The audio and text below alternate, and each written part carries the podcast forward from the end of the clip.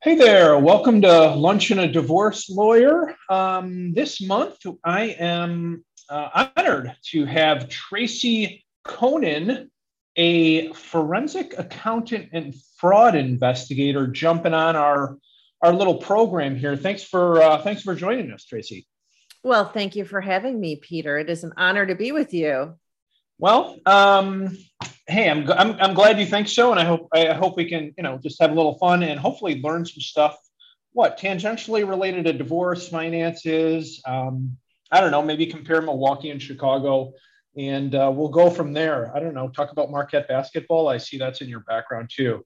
So, um, so, but yeah, um, you are. Uh, what are you doing now? If I just said, you know, kind of in your professional life, what do you do? So I'm a fraud investigator. I like to say I find money. And about a third of my practice is related to divorce. Uh, the remainder of the practice is doing things like, you know, investigating um, situations where executives are accused of stealing from companies or companies fighting with one another over contracts or various situations where someone says they've lost money or they need to figure out where money went all that kind of stuff is my wheelhouse. And then most recently, as an offshoot of that divorce work, I created the Divorce Money Guide, uh, an online handbook to help consumers who are involved in, in the divorce process, who have some suspicions about potentially having money missing in their divorces. And, uh, but they're not able to hire a forensic accountant for whatever reason. And so I wanted to give them this guide to give them some access to forensic accounting um, but without having to pay, you know, ten or twenty thousand dollars to have a forensic accountant help them. Wow. Um, so a forensic accountant, that's what you do. You, you find money. That's all I do is find money all day, every day. Now I don't get wow. it back for them. The attorneys have to get the money back, but I can at least tell them where it went. Cool. So, um, what's your professional life look like? What is the Sequence Inc? Are you at an accounting firm, or what? What are you doing every day? Is there a typical day for you? Yeah, sure you know, I I've been a solo practitioner for 22 years. Whoa. And Sequence Inc. is my firm. Yeah, it's been a long time. Um, you know, I like working alone. So I like being really on top of those numbers. And I tell my my clients who are attorneys, what you see is what you get. So if we get to court and I have to testify in court, I will know these numbers inside and out. I won't have to sit up on the witness stand and say, well, I'm not sure about that because my associate did that work. Right. So I'm very hands-on. Uh, the cases that I work on are a little bit more complicated and specialized for, you know, in a number of ways. Um, but, you know, my typical day is um, spent digging through bank statements, credit card statements, financial statements of companies, all of their accounting records, their QuickBooks records, things like that, typically tracing the flow of money. So, where did the money go? And so, uh, I spend most of the day doing that. Of course, the rest of my day is spent, you know, talking to potential new clients and, you know, sending bills and and all that kind of stuff that goes along with running the business. But I I absolutely love every part of it. Wow. Um, I guess everybody, you know, some people like the color green, some people like the, the color orange. I mean, I'm not sure I'd love uh, digging through bank statements. I shouldn't even say that. That's what I'm doing sometimes as a divorce too. Um, such as it is. Um, hey, give me this, and then we'll totally do a deep dive on the uh, divorce money guide. So, how did you get where you are? Meaning, like, hey, I'm a professional baseball player because, you know, when um, I was 13, you know, me and the neighborhood kids loved to play baseball. And, you know, somebody I did, somebody I interviewed recently, they started their journey to being an elder law attorney in junior high. So that's the open question. How did you end up doing this fraud investigation, forensic accounting business, uh, Tracy? I was a criminology major in college. And in my sophomore year, I took a class called Financial Crime Investigation. And I said, that's what I want to do. So I started taking accounting courses alongside of my criminology degree so that I would be able to sit for the CPA exam and I actually uh, finished my undergraduate. I went on to become a probation officer and I was working on my MBA at the same time. Did that for about a year and then just went full time for a year to finish up that MBA, sat for the CPA exam, went to work for Arthur Andersen as an auditor, did that for a couple of years, and then went to a forensic accounting firm. So then specialized pretty quickly after that. And I stayed at that other firm for a couple of years, learning the specialty. And then uh, 22 years ago, just started my own shop. I had some some of my own ideas about how I wanted to generate business and how I wanted to do things differently. So, for example, for 22 years, I've been using fixed fees for all of my work rather than the cool. hourly billing model. So cool. excited. We we're we're just about to launch fixed fees here. So maybe maybe offline you can, you know, give me some advice on the success of that. You know, there's a learning curve with it, right? And so so I, I tell people who want to start using them, I say, you know, you use them in in smaller cases that you're more certain of the scope of the work until you sort of test your process and kind of kind of get your feet wet a little bit and then you you start expanding it. Great. I'm gonna yeah i'm, I'm excited about it. I hate i hate chasing uh, you know what? You, you know what just is soul suckingly awful? For me it's chasing receivables. And so I'm, I'm sure hoping the fixed fee model will help to basically right in a sense you're sort of having somebody prepay, right? I mean, that's kind of another way of putting Absolutely. it. Instead Absolutely. of, you know, right, grabbing, you know, running after money after the work is done too often, sadly, uh, being self-critical on that point. So, uh, all right. So you have this cool new, what am I calling this? It's a cool new digital product called the Divorce Money Guide. I think the subtitle is Your Playbook to Discover Hidden Banks and Assets. Um, so, what is it and who should buy it? So, I like to call it an online handbook. Okay. Um, so, um, it's set up on an online learning platform and it's a combination of videos, written materials, worksheets that all walk you through step by step a 10 step process to figure out if there's missing money in your marriage and now your divorce. So it's for divorcing people um, if you are the spouse who has not been in control of the money or has not been the main breadwinner of the family, you might not know as much about your finances as you'd like to.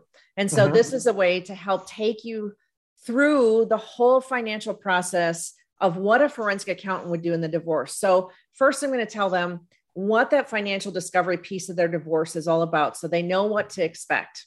Talk about the documents that they're going to need how do you get those documents? You know if you uh, you need to get your tax returns from the irs i walk them through exactly uh, a screen share. Here you are on the irs website. You click here you make this selection you're going to get this document and here's why it's important. So i do all that sort of hand holding through it. And then once they have their documents I walk them through some easy things that a non accountant could do to look for evidence of potential fraud. Wow. Um, that was a lot, I'm not, huh? I'm not asking you to give away the whole product, but you know, if I have some suspicions here, what's a what's a tip or two, like low hanging fruit, right? I'm going through a divorce, and uh, I'm not the person who's been handling our money. I think my wife and I share it pretty well. I think we both kind of know what's going on, but really, she runs our money more than I do. So, what should I do if I have suspicions? And sidebar, we're happily married. So, but what what should I do if I'm that person? What what is a simple piece of low hanging fruit that like is, is a common little thing to find a little little money, as you say? Where can I find some money? If I were you, I would go through the bank statements and the credit card statements hmm. for the last year, and I go through them line by line and look at every single charge and ask yourself if it makes sense.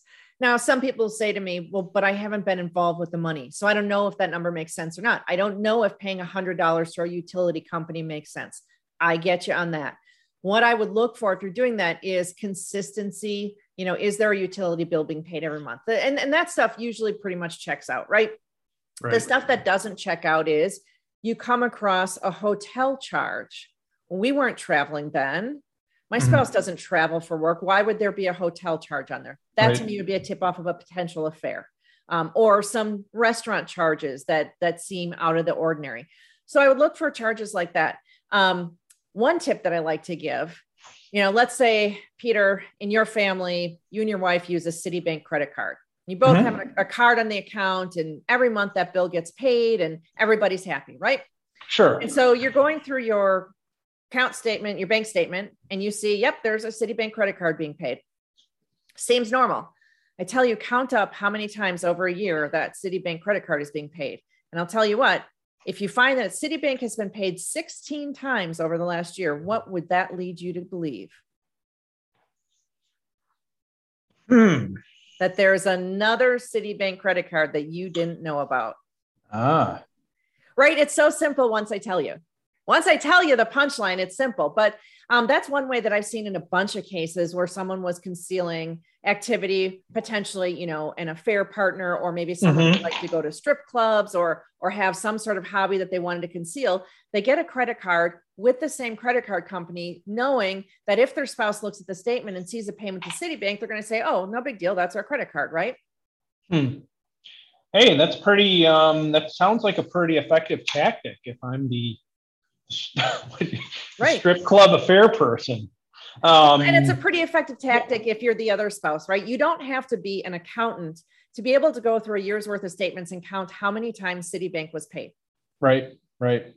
How do you catch that then? The account number? Am I going to see that if I just see Citibank? I mean, I, I I don't know. I mean, I'm not looking at my account statement. I think there's got to be a few digits that are different. You know, this credit card versus this credit card. I would think. Right. So you're not going to see a credit card number on there. You're only going to see Citibank. And so then what I'm going to have you do is go to the Citibank account that you know about Right. and look on those statements and see if potentially there was more than one payment. Now I'll tell you once in a while, um, someone might make two payments a month to the same credit card. Sure. Maybe they owe $5,000 and they want to break it up into two payments. And so Right. there could be a legitimate reason. So that's why I say your first step is to go to that account that you know about, look at that Citibank credit card statements, match up the payments. After you've matched up those payments with what you saw in the bank statement, you'll probably have some payments on that bank statement that aren't matched to anything. Now, your next step is to tell your attorney, I think there may be another account at Citibank. Can we subpoena it? Yeah, good call. Yeah, I mean, on the divorce lawyer side of the equation, yeah, I feel like most, uh, yeah, financial hijinks, and and, and I, I certainly don't have the expertise you do. Um, oftentimes, really are just doing a deep look at the account statements, whether it be the bank statements or the credit cards, right? And and you just see where you know just Right. fr- frankly, you're just finding hidden accounts. I feel like oftentimes it's the low hanging fruit. Just thinking off the top of my head, it's like, hey, Right. here's this, here's the six thousand going to some weird account that hasn't been disclosed elsewhere, and then boom, there's the pot of gold. I, now I found some money. Right. And who knows your family's uh, activities better than the person who's getting divorced, right? Maybe Mhm. that person is getting divorced sees a transfer to Wells Fargo on their bank statement. They say, wait a second, we've never done business with Wells Fargo. Whereas if you or I were looking at that bank statement, the fact that Wells Fargo is noted might not really draw any attention for us. Um, and so I know that for clients, the idea of going through line by line by line seems like an overwhelming task. But I always tell them that once you get going, once you get through a month or two and you sort of find a rhythm, eh, you, you sort of start to get a feel for what transactions are happening every month. And, and then all of a sudden something will stick out. Hey, so you said your ideal customer or something is for divorcing people. That's a pretty big circle. Can we go a little narrower though? Like Well, so every so this can't be for every divorce, right? I, I have a I have a I have a our second newest client is like we were married for two. It might be for them, but like go a little go a little narrower. I would think like who who maybe even within the divorcing box like might So this really- might this be most suited for? So my marketing is targeted towards women because still Okay. overwhelmingly the women are the ones who have less financial control within the family. It's Right. changing for sure, but still um, you know, when I have spouses calling me saying I need help because I don't know what's happened to the money, it's more often the women than it is the men.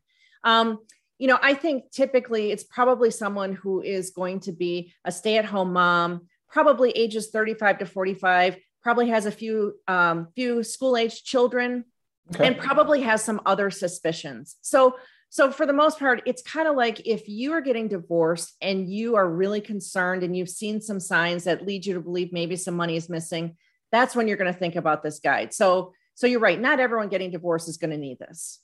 Okay. And hey, just briefly, and I don't want to, you know, go on for too long. Um, let's can we talk through a divorce hypothetical just for a second? Why not? Yeah, let's have a little. I mean, why I not? hope you're Uh, making up the hypothetical. I am making up the hypothetical. Okay. Well, really, I'm just going like loosely. Okay, I mean, fine. I'm uh, here. All right, you know, we have this person we talk about at our firm. She's our ideal client. her name's Monica Garcia. Okay. So, like, she's a 38 year old realtor in Oak Park, Illinois. Okay. So, Monica is, let's just say, um, thinking about hiring me, Peter Olson, Chicago Family Law Group, as her attorney. Um, and let's just say she's going to hire us three weeks from now. I'm just kind of just again, I, I, said I wanted to walk through a hypothetical with you, but I really didn't have the hypothetical written in advance. But you know, I have been practicing family law for 19 years. But really, I'm just trying to get at in your average divorce case is give or take. I mean, there's there's a lot of right variables, but let's just say it's two years. When sort of like when is this the when when should monica be kind of looking at your product and really doing this deep dive? Is it, is it before her case is filed? Is it kind of like i'm getting ready for my divorce trial 18 months from now? Do you have any thoughts on that kind of um, hypo?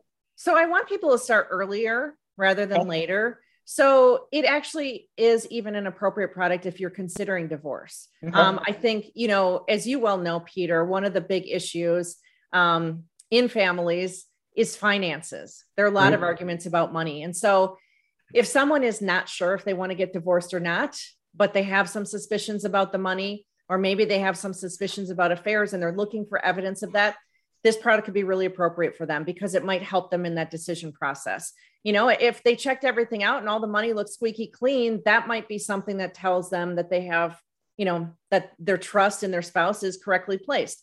But if it comes up that there is money that looks to be missing, siphoned off, spent inappropriately, that may push them towards that divorce decision. Um, but if they are already in the process of divorce, uh, I'm always saying do this sooner rather than later because I want you to get all the financial documents you have access to as soon as you have access to them. So in the guide, I talk about if you have online access to a bank account that has your name on it, let's say it's in your name and your husband's name, Download all the statements they have available to you right away, ASAP. Don't risk that you might get locked out of that account by you know someone changing the password or some other shenanigans where suddenly your name is no longer on the account if we have access now get all the stuff now even if we're not aren't going to use it today as long as we have it that protects us for the future and of course it's so much easier to download those statements than to have peter have to go subpoena that bank right for sure for sure um, yeah, sooner rather than later sounds great to me. My the the misperception or the weakness I find that clients bring to the table is they think you hire divorce lawyer and it's like everything's handled. And how I view things is like, I don't know if you're a football fan, Tracy, but here, um, well, there was a former football coach in the New York Giants, Bill Parcells, and then he was with Dallas here. I don't want to go too long, but he had this great quote when he was talking about being the head coach, whereas somebody else drafted the players. And he he he had this great phrase about like, hey, you want me to great make a great meal, but I'm not buying the groceries. And so that's what a lot of people think it's like with with their lawyer, or, or that's how it really is, right? I'm cooking dinner, meaning I'm kind of creating legal strategy but oftentimes the client really needs to be producing a lot of the undergirded facts and stuff, i.e., the financial stuff, usually. And well, that's just they don't, I mean, they're not getting that to me. And that's a big problem, a big underlying problem, because like you, I'm actually a pretty good legal strategist, but right, if you don't have facts to kind of like right make the strategy work, it's not a, it's not effective. Right. Well, and, and also, what, the stuff you know you're talking about here one of the selling points of this guide is it can help you understand what documents you need to get together and give you a strategy for getting them and putting them together quite frankly you know i'm sure that they can pay you your hourly rate to fool around with these bank statements trying to put them in order figure out which ones are missing ask for the ones that are missing again ask for them a third and fourth time have a phone call have some emails about them try to get the tax returns you're happy to bill someone for that time, I'm sure. Right, right. However, I bet that's not the kind of lawyering you like to do. And I bet the clients would be more than happy to save a few hundred, maybe even a thousand or two thousand dollars of your time if they could just sure. have an easy process to help them get this stuff together. Yeah, no, great call. Um, great call, right? The the big macro level of hey, finding stuff, and then yeah, actually just much more efficient savings in terms of right. I mean, what should your lawyer be doing, and really, what shouldn't your lawyer be doing, or how how could it be done most effectively and efficiently? Um, that's a great point. Um, and in divorce cases, what did you say? I think you said like a third of your time is spent dealing kind of in what would you say forensic accounting related to divorce cases? Is that right? Yep. Yep are so, you always finding money? Is there not a divorce case where there isn't hidden money? Do you ever find um, one it's like nothing there nothing there peter or monica?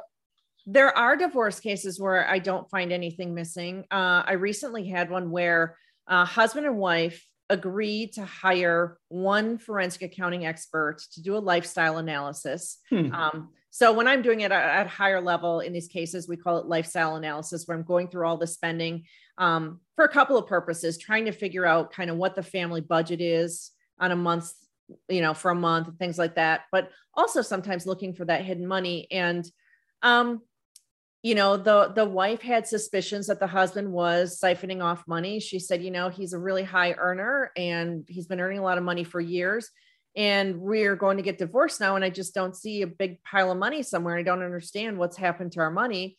So right. i think he's been siphoning it off. I took that very seriously and looked for any evidence that i could find that there was missing money. And at the end of the day they just spent their money. That's all. Huh. got it. Got it. Um, so well thanks again for joining us here and let me let me close out with just a couple things so tracy where can somebody tell me what's the sales pitch? Or that's a bad way of putting it. Um, where can somebody find the divorce money guide? And yeah, why don't you why don't you just go there? What's the what's the price point? And yeah, why don't you just tell us again? You know what exactly what's there? It's so the divorce money guide can be found at divorcemoneyguide.com. Very simple. Okay. Um, the product is $4.99. However, because we just launched it, uh, we're selling it for $3.49 for the next Whoa. month. Um, and the 349 pricing is really, really simple. You know, the average divorce lawyer charges somewhere between $300 and $350 an hour. And I mm-hmm. say, if you can save one hour of your attorney's time by getting some of this stuff together, you know, the product's been worth it. So that's the price point. Again, wanting to make it really accessible to, to all sorts of people who just need the extra support on the financial side in their divorce. Awesome. And hey, so then the last fun question that I teed up earlier. So you have an office in Milwaukee and an office in Chicago. Um, and I think you went to Marquette. So I really think you're a, a Wisconsinite, but distinguish between Chicago and Milwaukee and understand this this is Chicago Family Law Group. So we might be biased here. Well, so here's the thing. So I do live in Milwaukee, but most of my clients are in Chicago. Okay. Okay. So, so then so yeah, you don't want to offend anybody, but you know, what do you got? I mean, no, I mean, you know what? Um, Milwaukee is like the friendliest city, but it's a small city. It's very hometown feel to it. And Chicago, what's great is it's 90 minutes away by a train ride, and you can get the big city feel. You can see any show, get any kind of food, do any kind of anything. And so faster pace in Chicago, you know, really fun to visit. So when I have to go down to meet with clients, and I typically probably stay overnight, have a great time, you know, meeting up with friends and doing some fun things. Awesome, because I'm a big Milwaukee fan too. That's that's the funny thing. We we we were like this close from moving to Milwaukee because yeah, I I find like I love the fact that it is just yeah the smaller. You don't get. I feel like I never get into a traffic jam when I'm going in Milwaukee and I live a lot farther away from Milwaukee. I live in, you know, in like North suburban Chicago, but you know, going into downtown, it, basically what I'm saying is it takes about the same amount of time for me to get to downtown Chicago and downtown Milwaukee, even though the actual distance is probably, I don't know, eight times farther or something. Yeah. I mean, our, our rush hour traffic is super easy. It's easy to get anywhere around here. So yeah, all right. Well, hey, Tracy, thanks again for jumping on here. Really appreciate it. And um, I'm going to send people, I'm going to use this as a resource for my clients. And that URL, that's old school website, again, divorcemoneyguide.com. So thanks again for joining us, Tracy. Thanks for having me. Great talking with you, Peter. All right. Thanks again. Bye.